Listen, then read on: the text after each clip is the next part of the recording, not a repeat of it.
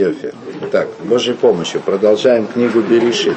Значит, смотрите, мы на чем остановились? Мы остановились на Каине. И тем самым как бы подвели черту, насколько это возможно, в нашей сегодняшней ситуации, с моей помощью, которую я вам могу сегодня предоставить, не более того. Вот. Мы закончили историю Каина и Эвеля. Да? Эвель уже умер давно, историю Каина мы закончили. И дальше следующий стих, это 25 стих в 4 главе. Вот. Выеда Адам от это что? Вот Эледбен ватикроет чмо шет. Кишатли элаким зера ахер тахат гевель киарго каин. То есть как бы естественное продолжение того, что в истории Каина и Эвеля, и познал Адам еще, значит, жену его, и родила сына, и назвали его имя Шет, Шет, Значит, и дальше стих объясняет, ки шатли элаким, шат это как посадить что-то. Или фундамент такой. Еще есть объяснение, что его звали Шет, а, как Эвенштия, краеугольный камень.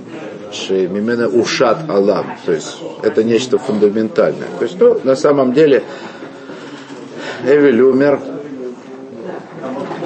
Каин был преступником, то есть фактически настоящим потомком Адама, да? и настоящим отцом для Ноха, ну вы уже про потоп знаете, еще с прошлого года помните, вот. То есть настоящим как бы отцом, про отцом для Ноха был Шет. То есть Каин и Эвель, они, каждый из них ушел как бы в свою сторону. Вот. Ушат Олам, так вот Шет. Да? То есть вот этот вот третий сын Адама, и он стал на самом деле краеугольным камнем всего дальнейшего человечества. Хотя и Эвель, и Каин, они сыграли какую-то роль. Понятно, что Кабала говорит, Аризаль говорит, что Шет это было реинкарнацией, то есть Гилгулем, да? Эвеля, естественно, значит, убитого. Да, так вот, значит, поскольку как бы вложил, да, дал, основал Адаму, значит, Всевышний другое семя вместо Эвеля, которого убил Каин. Теперь, значит, э, да, здесь Раши приводит Мидраш, который говорит, что вот это вот э,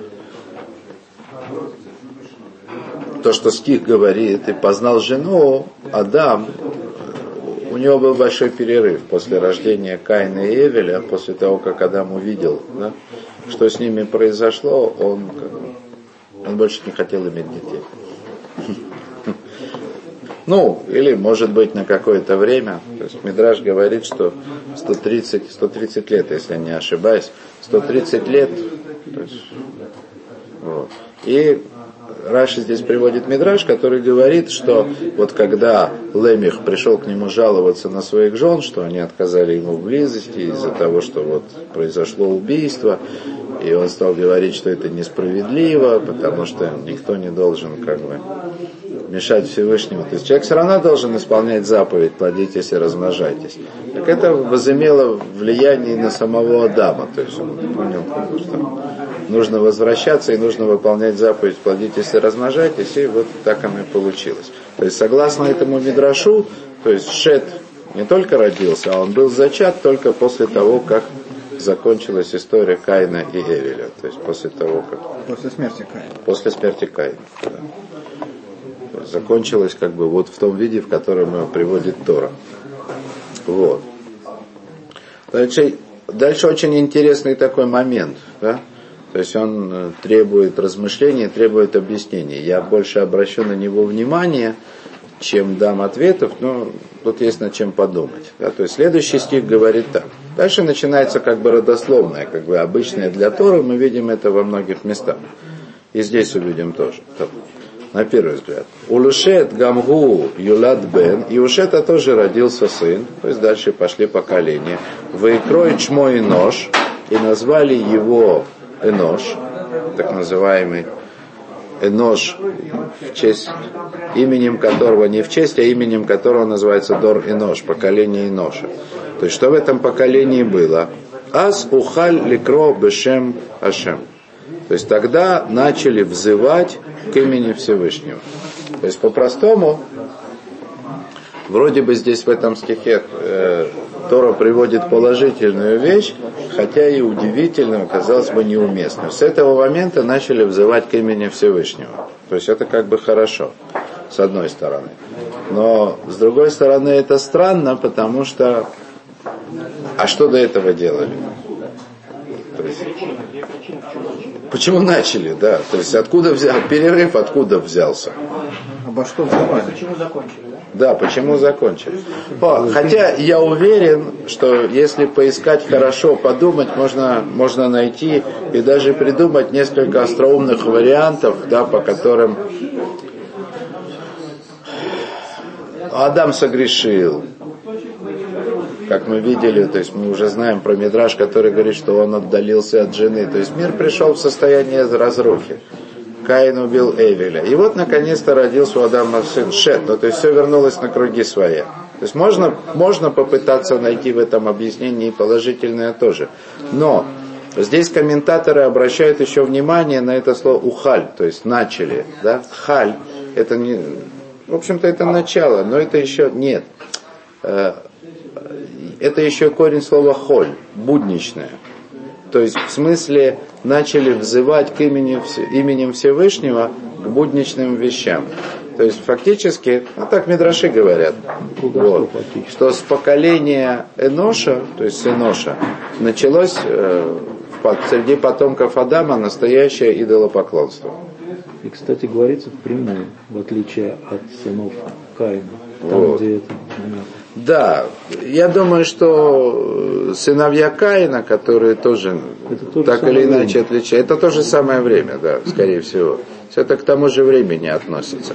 То есть холь, да, то есть вот это ухаль, в смысле начали взывать к имени Всевышнему, это слово будничное.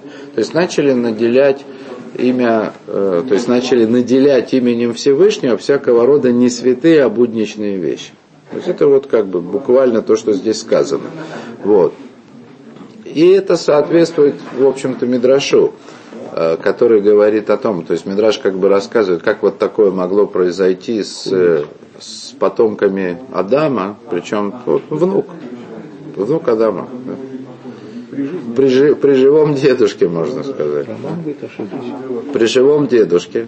И вдруг начинается идолопоклонство. Так вот, Мидраш говорит, что это происходило так – как раз мы вот только что в Дары Хашем читали, что Всевышний установил для суда над человеком и миром и над каждым поступком множество судов. И эти суды, они же выглядят как самостоятельные. Они принимают решения. То, что привел Рамхаль. Малхута де Ракия, Киайн Малхута де Ара – что царство на небе, оно подобно царству на земле. То есть не только тем, что там есть царь и тут есть царь, а еще есть огромная иерархия разного рода чиновников. Да? И произошел сбой, да, то есть они начали относиться к этим, грубо говоря, исполнительным органам, исполняющим волю Всевышнего, начали относиться как к субъектам. Ну, как бы по-простому. Но это с нашей точки зрения. Я думаю, что это весьма упрощенное толкование – как любой человек, который имеет дело с иерархией, знает, что легче договориться с чиновником на месте, чем Ясно же, что президента подкупить намного дороже обойдется. Да? Поэтому нужно решать вопросы Очень на местах. Вот. Вот. Но я думаю, что вот такое прямое толкование, это все-таки оно как бы достаточно примитивное. Вот. Но это с одной стороны. С другой стороны, Рамхаль в Твунот, когда он говорит о, о самом как бы, тяжелом заблуждении, которое только может быть у человека, в смысле с точки зрения единства Всевышнего, он упоминает как пример этого кишуфим, кишуфим, колдовство. То есть упоминает о том, что Всевышний создал вот эту возможность в этом мире воздействовать на духовные силы определенным образом, добиваясь от них желаемого. Да. Вот. Речь идет совершенно, конечно, о, э, ну, как сегодня говорят, духовных практиках, если так можно назвать. То есть речь идет о духовном действии. То есть вот, видимо, вот то, что произошло. Да? Вот. И, наверное, в этом контексте надо понимать э, э, объяснение, касающееся имен сыновей этого Лемиха, да, то есть потомков Каина что один играл на музыкальных инструментах, другой строил дома, то есть это то есть это технологии, назовем это так, да? то есть технологии, способы влияния на, на то, чтобы получать от духовных сил, заложенных Всевышним в управлении этого мира, то, что им нужно. Нет, просто... Не, может быть, смотрите, мы имеем на сегодняшний день, в конце концов, мы имеем заповеди, которые... То есть в чем суть заповеди? Что она наделяет духовным влиянием физические действия. То есть мы совершаем физические действия, говорим какие-то слова, то, что постановили мудрецы, да? и мы обязаны свято верить, и Тора говорит, что эти действия, они имеют, кроме как бы конкретного физического результата, они имеют какое-то духовное влияние на как бы э, влияние заповедей связано с самим замыслом Всевышнего на то, чтобы сотворить этот мир. То есть по аналогии можно представить себе, можно предположить, что колдовство точно так же всякого рода физическими действиями или словами, вроде абракадабра, да? Вот. Вы знаете, что абракадабра это по-арамейски, да? Вот. Что? Абракадабра, ну типа будет сотворено, как я говорю, абра-кадабра.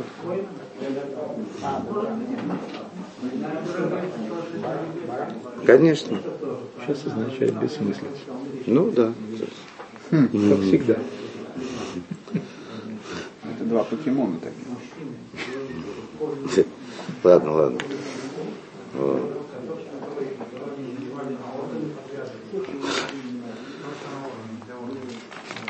То.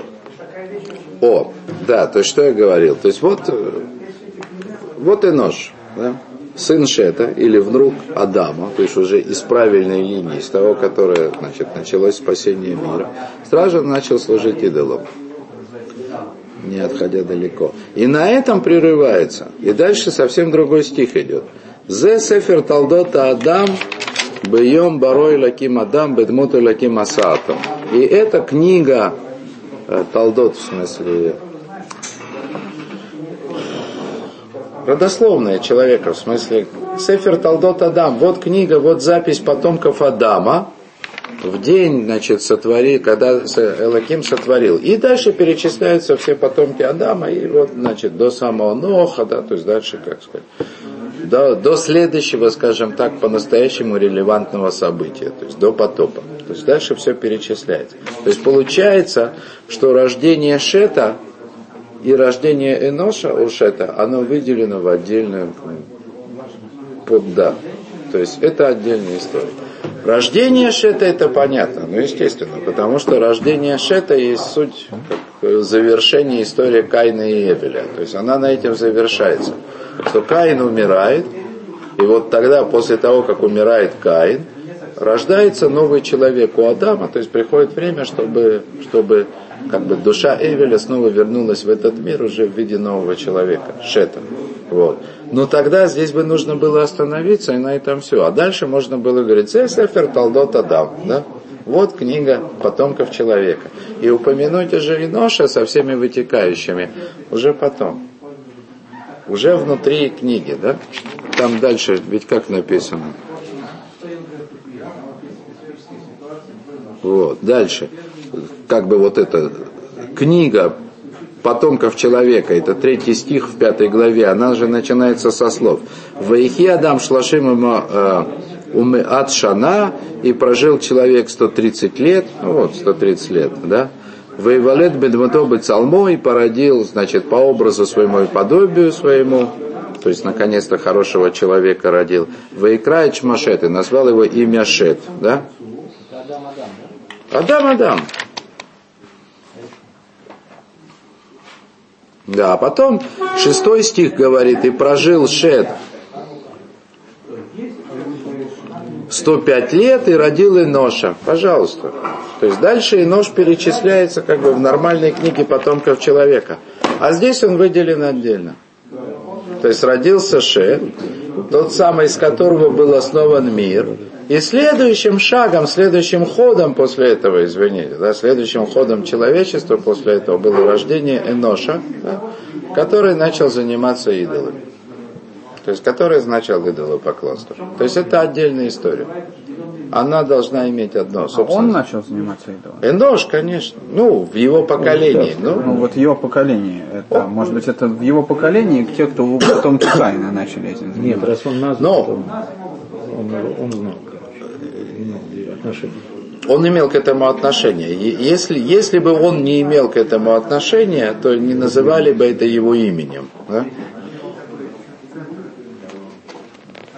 Именно с ним, с Эношем, то есть с сыном Шета, внуком Адама, связано тем, что появилось идолопоклонство.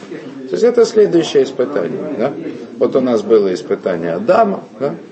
Значит, его собственное, которое произошло в Ганнейдене. Да? Было испытание Каина и Эвеля, оно закончилось тем, чем оно закончилось. Дальше, так сказать, вроде бы все должно пойти хорошо. Родился Шет вместо Эвеля, и тут же его сын, да, он становится главой поколения идолопоклонников. То есть это вот третья вещь, которая произошла. Вот. То есть это требует размышлений. Может быть, на следующий урок у меня что-нибудь будет еще по, по этому поводу. Пока мы просто продолжим дальше. И тут есть тоже, тут дальше есть на что обратить внимание. Вот. Зе Сефер Талдота Адам, то есть мы продолжаем. Вот начинается новая глава. Вот книга потомков человека. Талдота Адам бьем барой лаким Адам, то есть в день, когда сотворил Всевышний человека. Опять, опять повторяет Тора, казалось бы, да, уже в третий раз повторяет рассказ о сотворении человека. Смотрите, в день, когда сотворил Всевышний человека, да, Бедмут Элаким Асауто в образе, да, в образе Элаким он сделал его.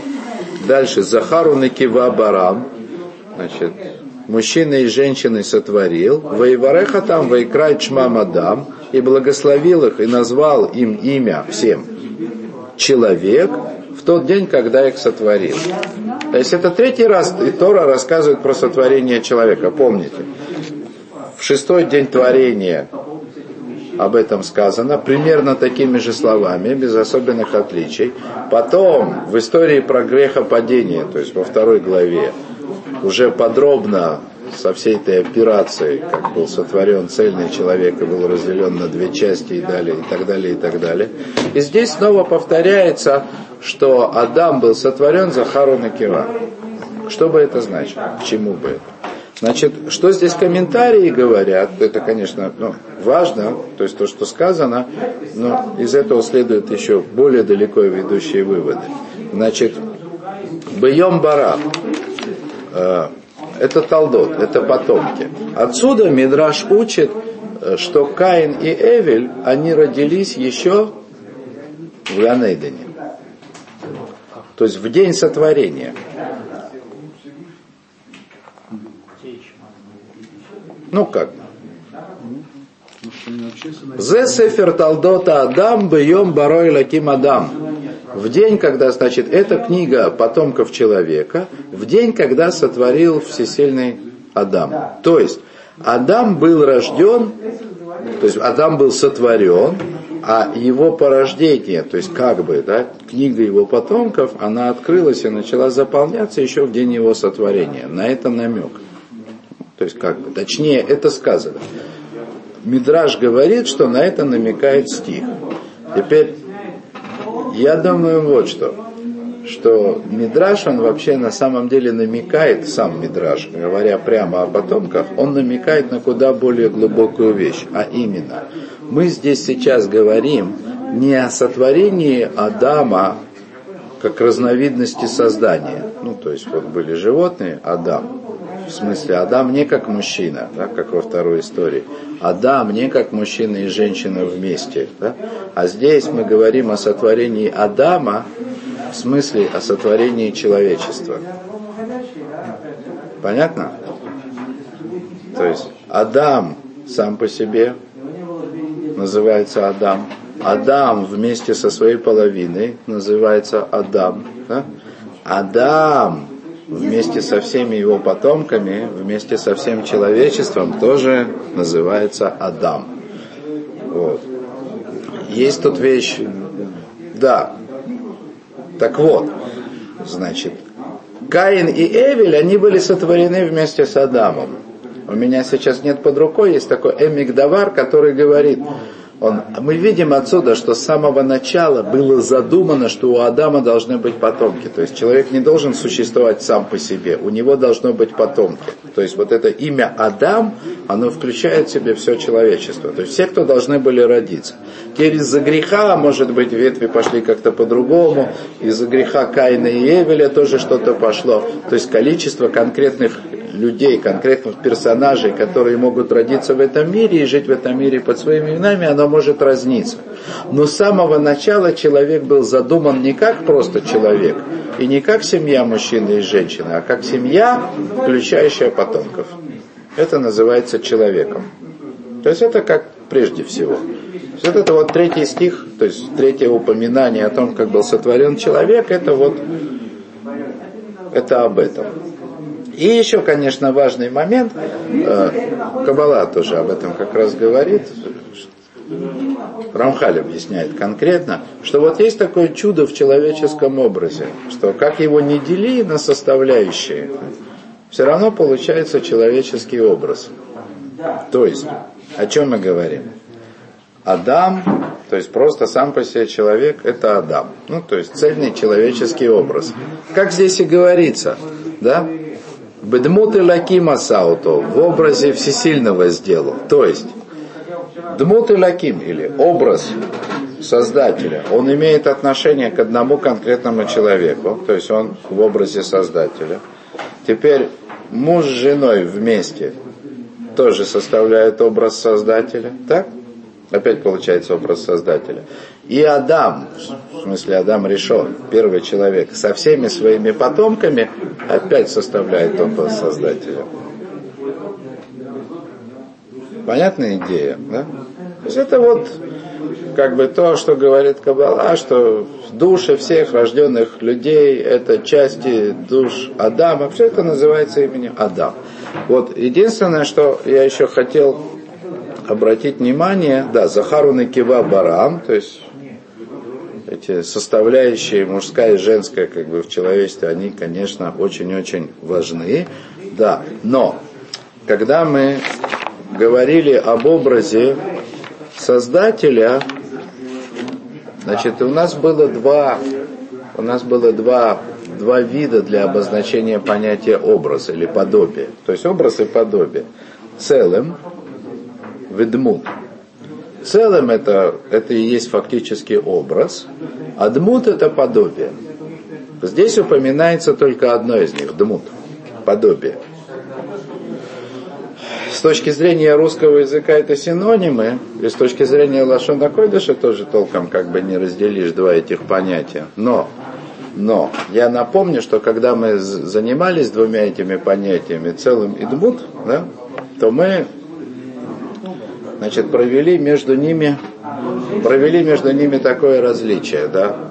В целом, то есть то, что адекватно перевести на русский язык, образ, да, это означает мужскую сторону, мужскую половину, образ. То есть та часть, то, что дает влияние, влияющая часть.